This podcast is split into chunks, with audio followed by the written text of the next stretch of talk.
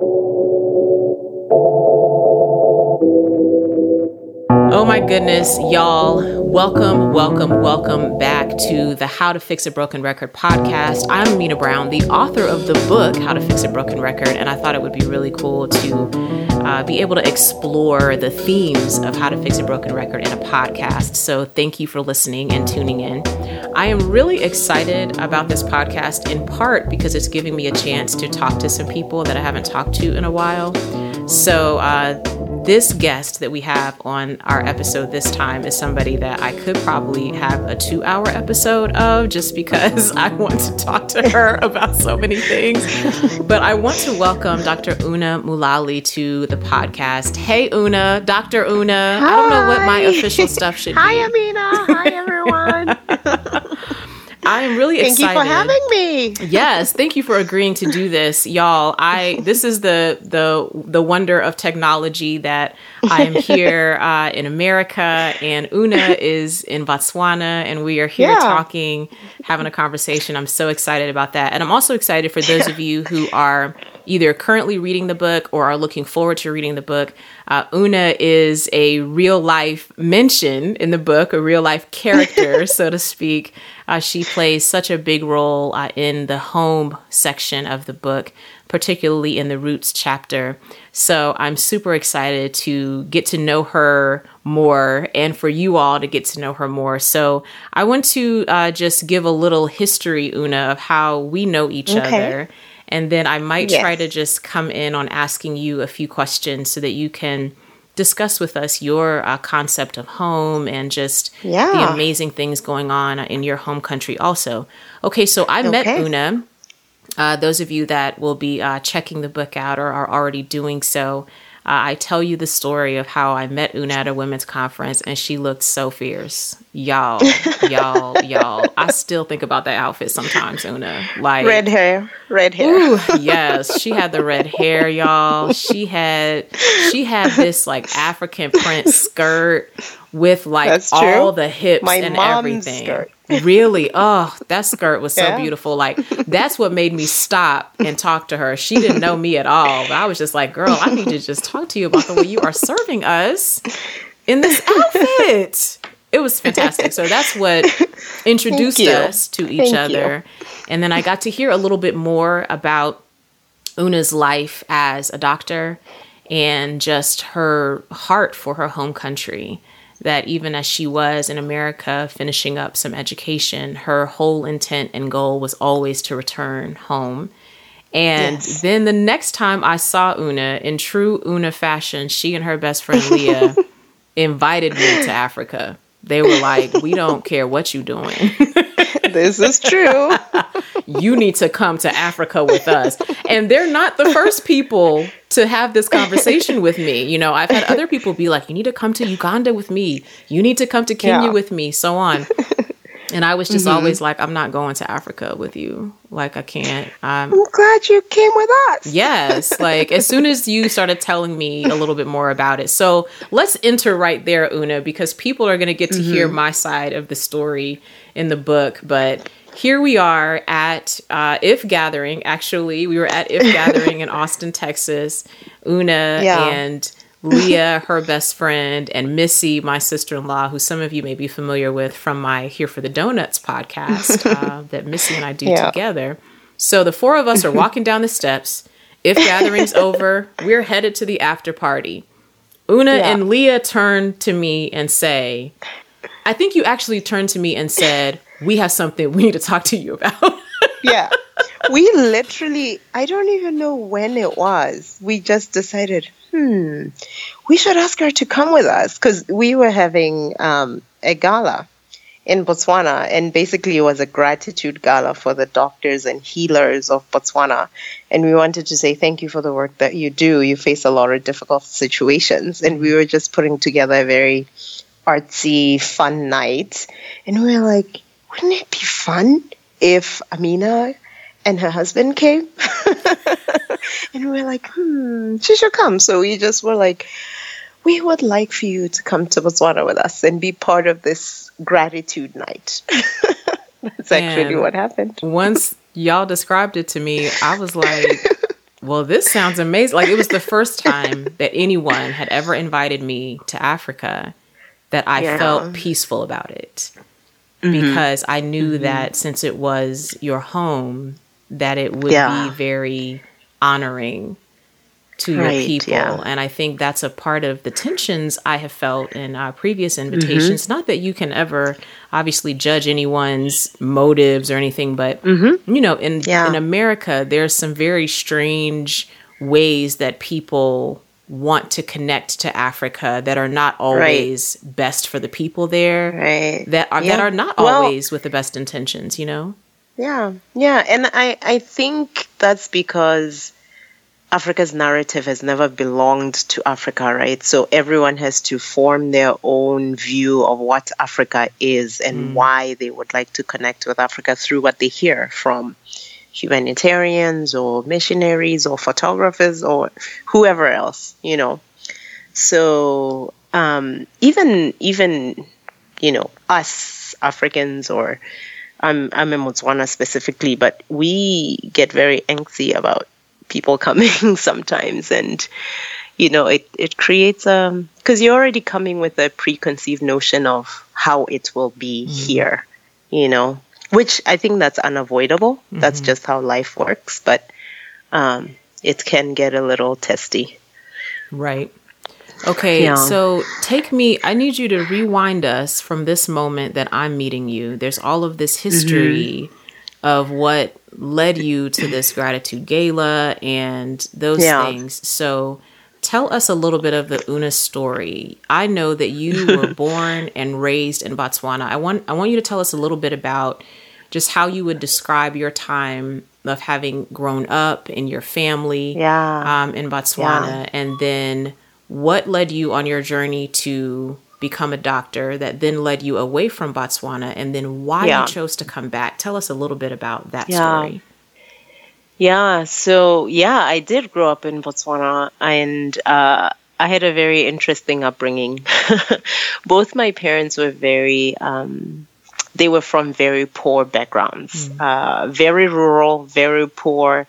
And my dad was actually, um, uh, the the last child of the last wife. So his mm. father had four wives, and he was the last child of the last wife. And his dad died in adolescence, so there was no money for school or for anything.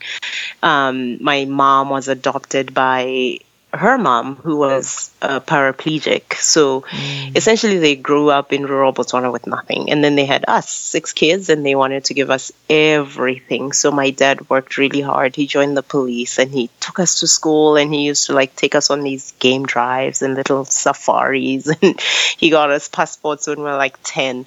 So it was a very interesting life where your parents really want to do something for you and they expose you to the different things, you mm. know, good school schools and reading and travel and all these things, but they didn't, never forgot where we came from. So every school holiday, we were back in the village without shoes, sleeping under the African sky, you know, milking the goats, mm. you know, growing our own food, that kind of life. And my father had actually always wanted to be a doctor. So was like, You're going to be a doctor. I had to choose it for myself, but ultimately I decided that's what I was going to do. And at the time I went into training, there were no medical schools in Botswana. So wow. I had to leave Botswana. So that's how I ended up in the US um, for my training and I became a pediatrician. Mm. I think for me, like, my upbringing was always, um, there was something about, uh, I don't know whether I can use the word rooting, rooting mm. me to, to myself or to myself, not meaning individual, but the self that is my grandparents, mm. my uncles, my nephews, my nieces, right? Because we grew up like in a community as well as a nuclear family. Mm-hmm. And um, our upbringing was so like that whole thing it takes a village to raise a child is very very true mm. and so I think for me, even leaving Botswana, I was always the Botswana child. Mm. So when I'm in New York, treating all these kids, I kept thinking to myself, the kids in Botswana don't have, well, some of the kids in Botswana don't have a pediatrician. And I myself have never seen a pediatrician as a child. Mm. And, you know, by then I had nieces and nephews, and I'm thinking the care that I'm providing here is care that my nieces and nephews have no access to. And they are nobody's responsibility but mine, right? Or mm. mine as an individual and mine as a collective Motswana or Batswana, right? Um, because there's that part of me that's me individually, then there's that part of me where Botswana is in me and I'm in Botswana. Mm. So for me, it always meant coming back home. Because it, it, it's no home is nobody's responsibility but mine mm. you know? Um, yeah so yeah so i traveled a lot and we we experienced a lot and um, the journey what always led i think also uh, to backtrack when i was 18 i made the decision to become a christian and i think sometimes like you know, like a, a, path opens before you, like God just shows you your life, and you just kind of know whether you want to call it calling or purpose or whatever. You just kind of know what your life is about. So I just knew that I would work with children and I would work with children in Botswana. And I just had this sort of deep seated desire to come back home and help start the first children's hospital. Mm-hmm. So that was always something that guided me, you know. Mm-hmm. So the path wasn't straight. I thought I'd go to medical school, become a pediatrician, come home, there'll be a hospital. right. Boy, was I wrong. But that's a different story because it's still, you know, I left Botswana in 1999. There's still no hospital, but I am finally home. So, right. so, so yeah. Um, yeah, that's that's the short version of the story. Okay. Can you yeah. tell us a little bit more in talking about home? You're leaving home mm-hmm. in Botswana to go to America to get your education for this calling that you felt since you mm-hmm. were a mm-hmm. young person. What was yeah. it like being away from home, but also having to find some elements that you were going to make home for the time that you were in school. What was that like? Yeah. Was were did you experience culture shock in that? Oh, definitely. I think um, so. I grew up in Botswana, right? I like went to a private school, but it, I also like lived in the village. So I had this kind of interesting uh, life that was a mixture of, you know, what my parents wanted for me and what my parents had been or who they were or how they were raised. And it was this mixture of, in one sense, tons of poverty and in another sense, middle class life. Mm. Um, and I think that teaches you humility and it, it sort of, it almost, you don't think you're different from other people that are poorer than you or that have less than you. Mm. But you also don't think you're different from people that have more than you, mm. you know? Mm.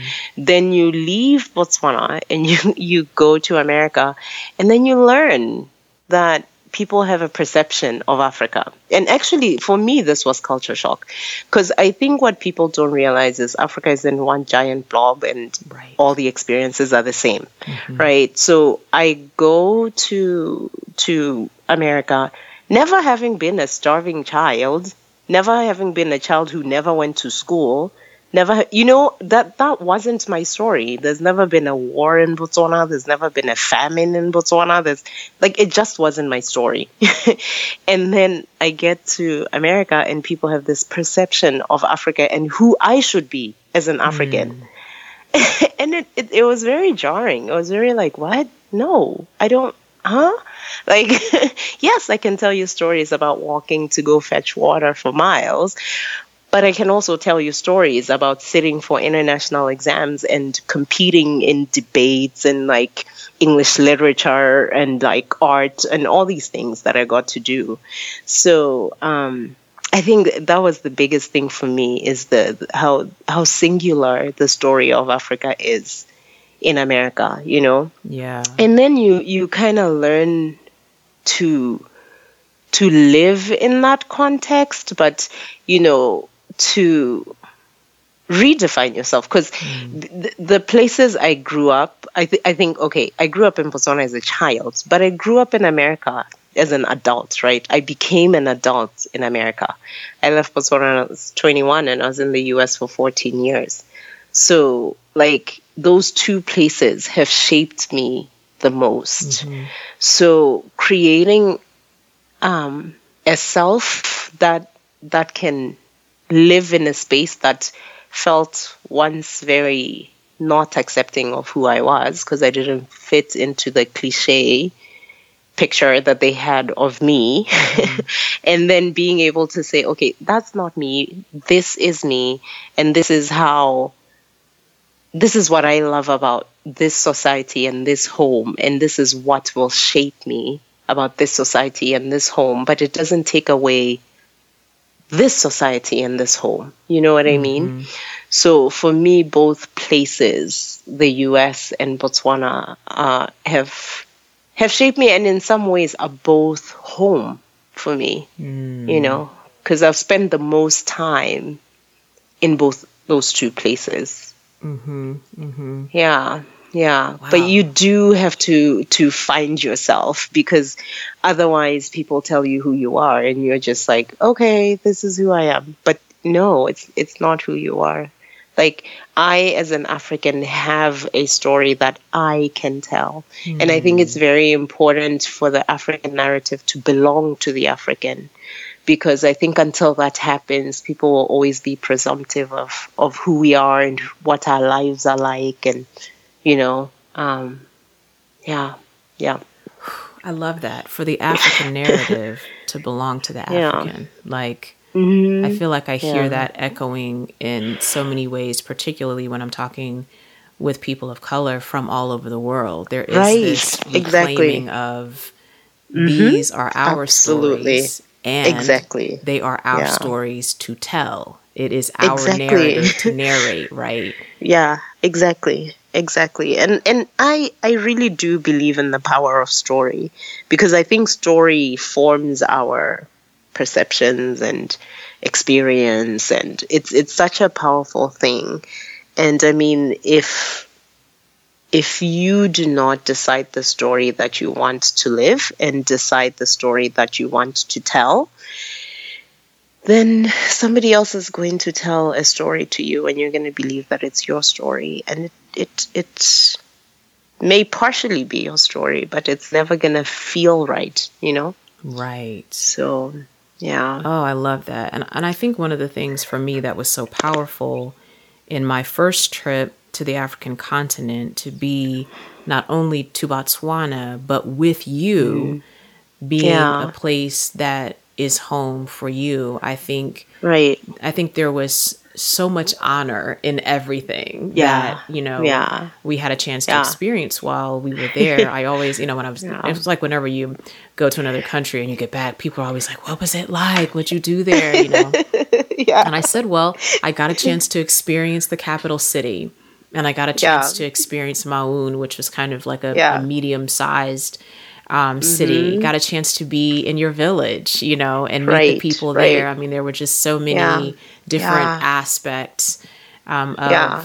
of Botswana and of the culture there. And I think in a lot of ways, I had to, in my Americanness, I had to mm-hmm. let Botswana tell me who she is. Right. You know, right. let But but also I feel like um you know, I think there's there's all these uh, what what should I call them multiplicities mm, to us mm-hmm. like and and I feel like a lot of times what happens is we lose the ability to hold our many selves mm, together right mm. so I come to the US I speak now in a fancy accent and oh my god i can't go to the village or whatever it is you know it's it's like we change and then we because there's this hierarchy one is better than the other, or this one is more acceptable than this one, or whatever it is that we tell ourselves, um, we end up like muting certain parts mm. of ourselves, right? Mm-hmm. Because it, we find it difficult to hold our dualities or multiplicities.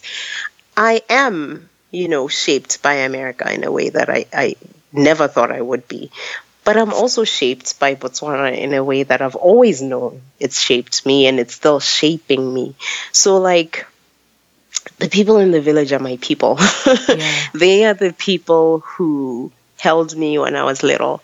They are the people who came when I came back as a doctor. They came to my dad and were like so proud. They're the people who like kill a goat every time I'm home because mm. they're so happy that I'm there. They are the people who, you know, want to see me married and have kids and like they are part of my footprint, right? And I can't ever erase them from my DNA. Mm. You know what I mean? Mm-hmm. Um, and for me, their honoring of me has made me who I am today. Mm. You know what I mean? Mm-hmm. Like I think my uncle told the story. So so my mom, her first pregnancy, she had twins, and the girl died. Hmm. The boy survived. So I was the first living girl. Wow. I was the third. I am the third child, mm. but I was the first living girl. Mm. And I, I don't know if you remember this at the at the lunch, but my uncle was like, when she was born, her dad changed, completely mm. changed, mm-hmm. and they have seen how my presence, you know, um, has impacted the family, and they have seen how they have impacted me. And it's always, you know, sometimes it's like so shocking that you your own people they can't give you things and they can't, you know, but you know you're special to them. Mm, mm-hmm. You know, and it's just it's it's almost like you just know you're valued. You know what I yeah. mean?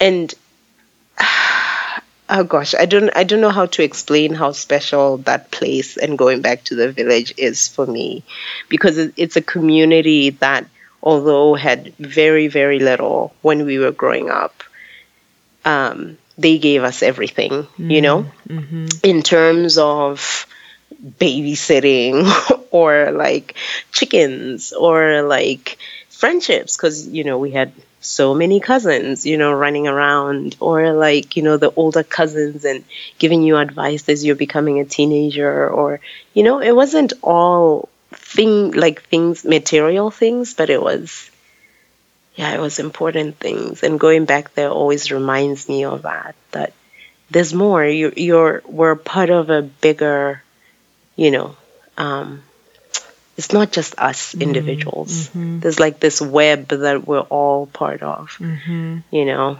yeah. Oh, that so. was that was one of my most beautiful memories of being in Botswana. Was getting a chance to visit mm. the village where you grew up and yeah. seeing all yeah. of the older women in your village wearing right? these shawls with yes. the pins and brooches, just like yes. you know, sort of the church mothers you know, of exactly. my growing up would have done and just feeling I think, you know, I talk a little bit in the book about just this feeling of lostness that a lot of mm-hmm. uh, black people in America feel that like yeah. you know you have yeah. some connection to this great continent you right. just don't know exactly right. who your people are and mm-hmm. you know that language and and some of the customs and culture they were stolen from you and every trip mm-hmm. i have taken back to africa um, right now to Botswana and to Rwanda, uh, both places yeah. being very different.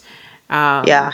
you know, just also like yeah. that, just breaking that whole idea of like every place you mm-hmm. go in. Africa, Africa's like a big old country. It's like, right? that's not no. true at all. Africa is a big exactly. old continent, the continent. biggest continent that right? there is exactly. here. Exactly. And all uh-huh. these different languages yeah. and tribes yeah. and customs, you know, but even being there in your village and looking at uh, the older aunties and, and mamas that yeah. are there in your village and feeling some sense of that lostness going away. Mm-hmm.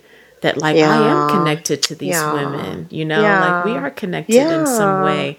And there was a lot of beauty in that and healing mm-hmm. in that i think for me. Right right. Oh that's beautiful. And you know i mean i think us as africans we can be so uh, blind to to i think that sense of african americans like not knowing um, uh, like their roots or their ancestors or their people. And I think sometimes we can be a little like, well, Africa's ours, you're American, right? you know, and um, I think I I I've gotten more and more or less and less possessive of mm. Africa, mm. right? And more and more open to welcoming uh, African Americans here and home. Uh, and not just African Americans, everyone, because I do realize I am African and I am proudly African. Yeah. I am not ashamed of being an African. And I want my Africa, my version of Africa, my experience of Africa, my story of Africa to be the one that people know. Because then they know an authentic Africa, you know? Mm-hmm. So this authentic Africa is not necessarily somebody else's authentic Africa. But if I am unwelcoming, then the narrative that exists is always going to exist. Right. Right. right. So um I think I think we do have to open open ourselves up to people coming to our home and people hearing us and people being with mm. us you know? I mean one of the one of the things leah and i always used to say is come with us. Come with us so you can know like what what we're doing or what is happening or like you know yeah. you can know our our truth Mm. You know, so and it, it may just be a truth, mm-hmm. but it, it is a significant truth. Mm-hmm. Mm-hmm. You know, so yeah. Okay, yeah. Una, catch catch us up because in the book, people are meeting you, they're hearing about you, they're hearing mm-hmm. about Barona, they're hearing about this gala, and then you know mm-hmm. it's in my story, it goes on into Rwanda. So we don't get a chance to yeah. sort of have that moment at the end of the movie where it's like, whatever happened to Dr. Una? What is Dr. yeah. Una doing now? Yeah. So catch yeah. us up from, you know, you're there in America getting this education with all the mm-hmm. intent, which I love, all the intent to return home. What what is is was the transition like from yeah receiving yeah. this education, having this goal in your mind, this is what I feel mm-hmm. called to do when I return home to my people. What yeah. what has what was that transition like and what is life like now? Yeah. So, just a little bit of background, because um, I know you talk about Leah and Barona. So, Leah is my best friend, and she's from Texas. I'm from Botswana. She's an artist. I'm a doctor, and when we met, I've had this long standing vision about a children's hospital in Botswana. So I tell her all about it. And I'm like, but I just don't want it to be like every other hospital where people think of death. I want it to be a life giving place.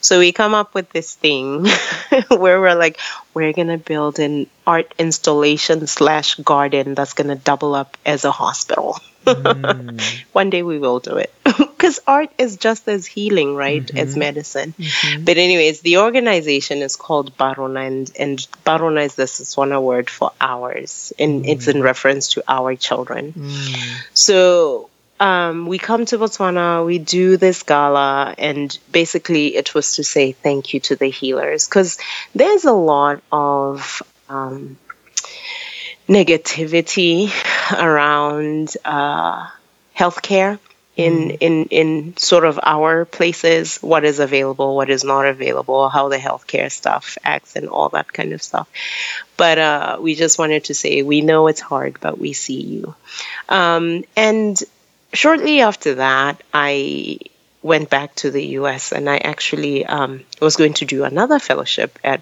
at Harvard, believe it or not, but I ended up hating it so much and I quit Harvard. I, I, love saying that actually. I love being like, I quit Harvard to go back to Botswana. yes. It's like that, that to me is like this extra level of brilliance. Like, yeah, I went to Harvard mm, and I quit yeah, that place right? because I needed no. to do some other things.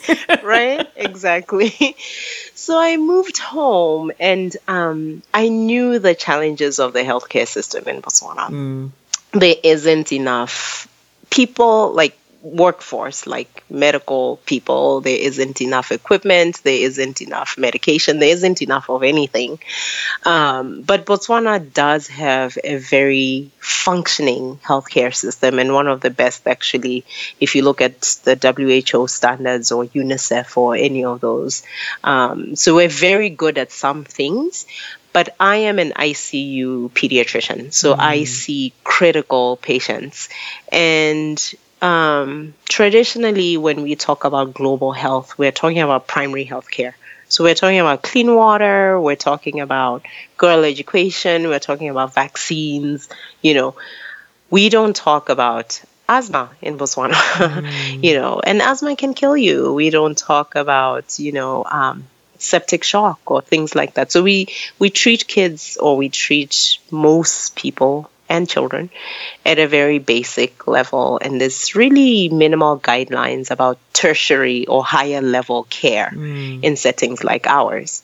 So I come back home. There is an ICU at, at the hospital I work at, but it's not a children's ICU. And basically, there's never been somebody who's trained to do the work that I do. Um, and it has been very let me just say for the first six months i wanted to quit every day mm. and i cried and i yelled and i mm-hmm. but but i think what i knew was I am not here to put anybody down because just because you're not trained doesn't mean you cannot work in an ICU and doesn't mean you do not have the best intentions for your patients, mm-hmm, right? Mm-hmm. So if I'm the one that has the knowledge and you're already in the ICU as a nurse and you've been there for five years, you, well, you've never had a pediatric ICU specialist guiding you.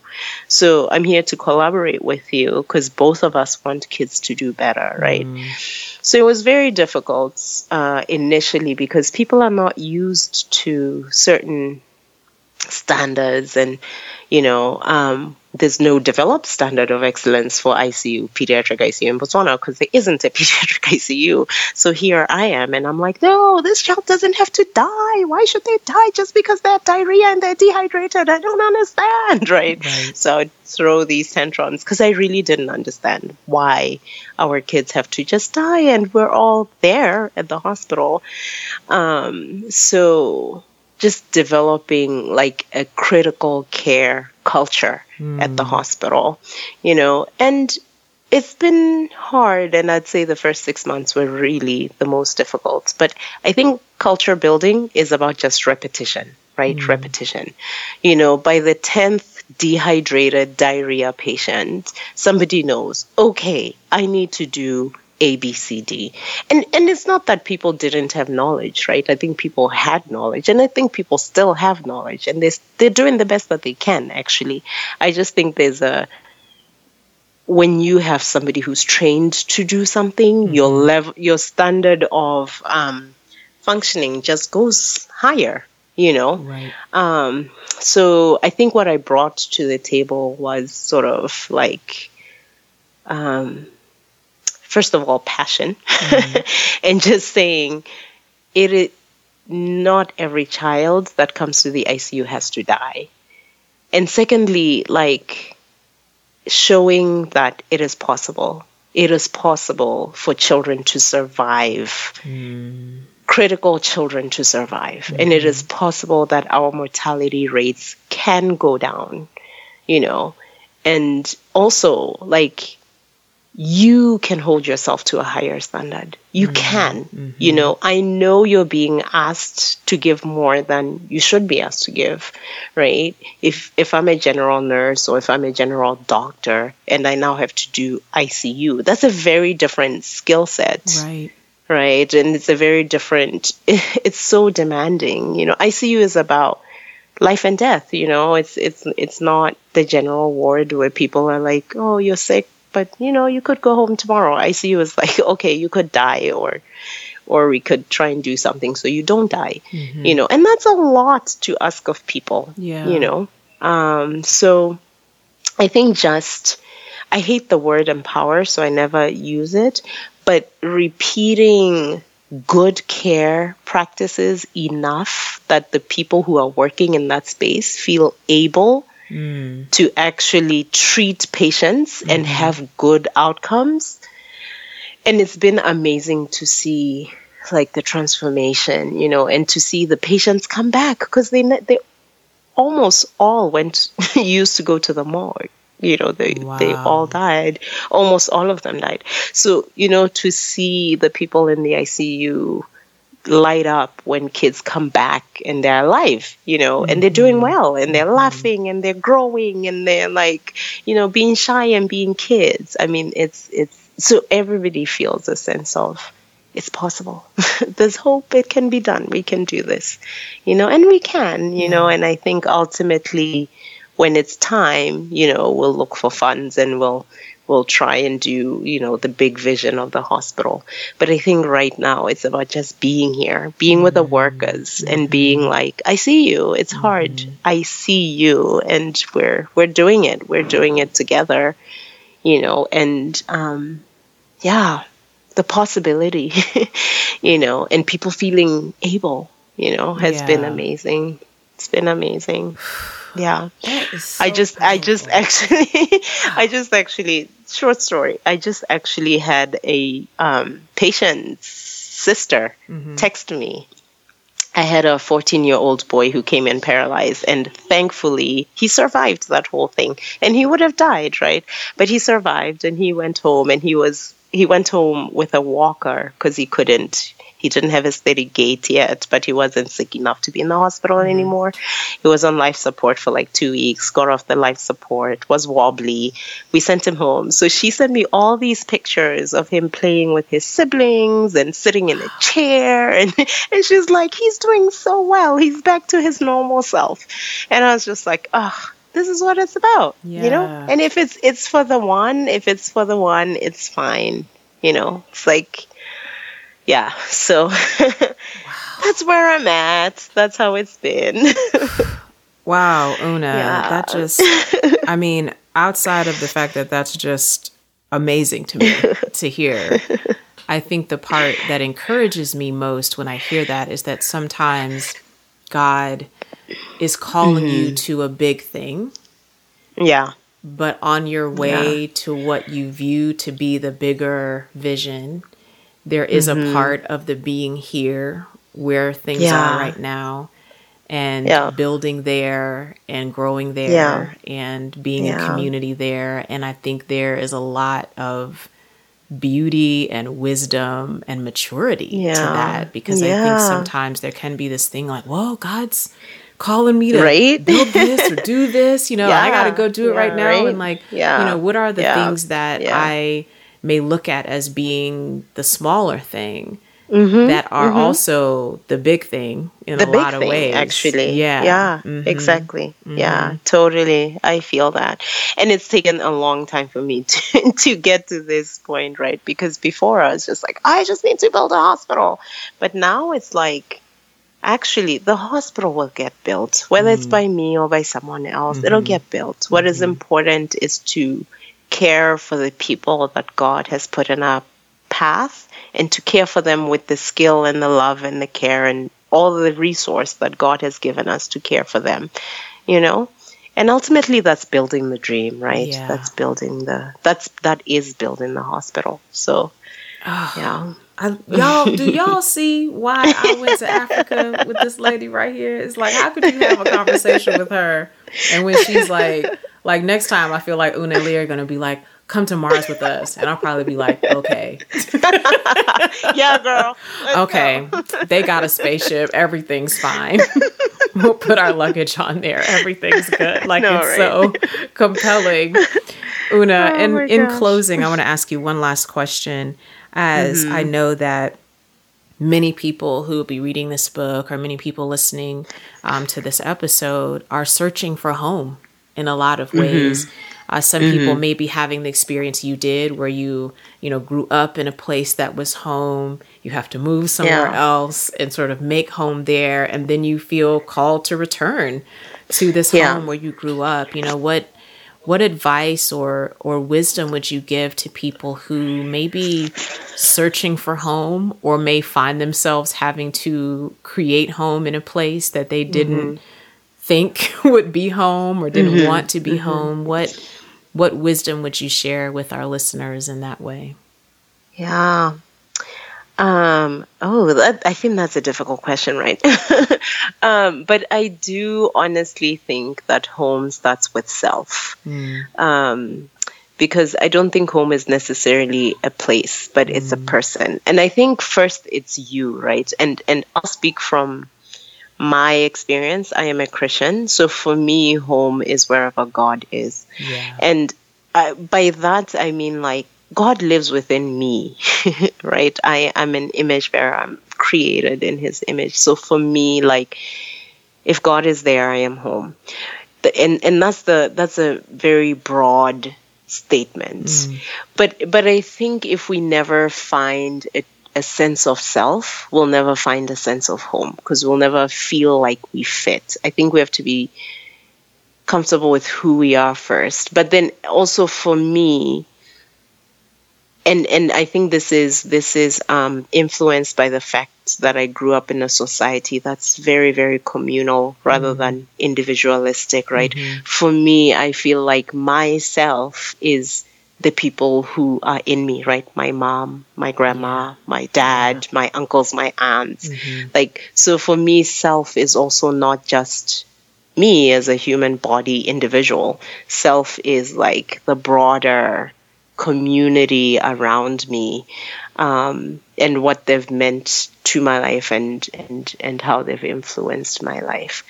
Um, and I think if we can find that sense of self, whether it's individual or it's more community or communal, uh, then that's the first, that's the foundation. Yeah. You know, mm-hmm. um, and then you take that into every space you go to, and uh, and then you I, I also I, again i go back to story right mm. because um, we're we're all living stories we're all like we're all like you know a love letter from god you know mm. and i just feel like uh, sometimes we want home to be a final place but i don't know that it ever is right i think we're we're always going to be searching for home, but we're always going to be home. I don't know if that makes sense. Mm, that does make you sense. know, so yeah. so yeah.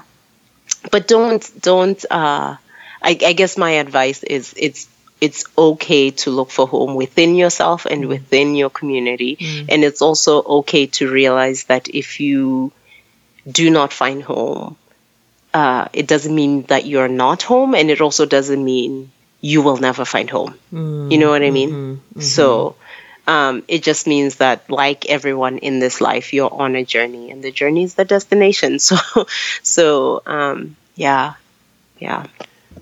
I don't no, know if any of that makes sense. No, that was that was wonderful. Dr. Mulali, thank you for taking the time to just share Aww. more of your story with us and for inviting me into the story that God was writing in your life. I am so happy to Aww, have been thank a part you of that. so, so much. Thank yeah. you for taking the time uh, to talk with us and thank you everybody for listening and I'm looking forward to sharing more thank you guys. of the stories of how to fix a broken record with you. Talk to y'all soon. Thank you, Amena.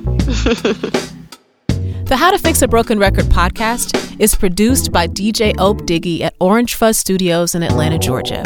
The book, How to Fix a Broken Record, is available wherever books are sold. Thanks for listening.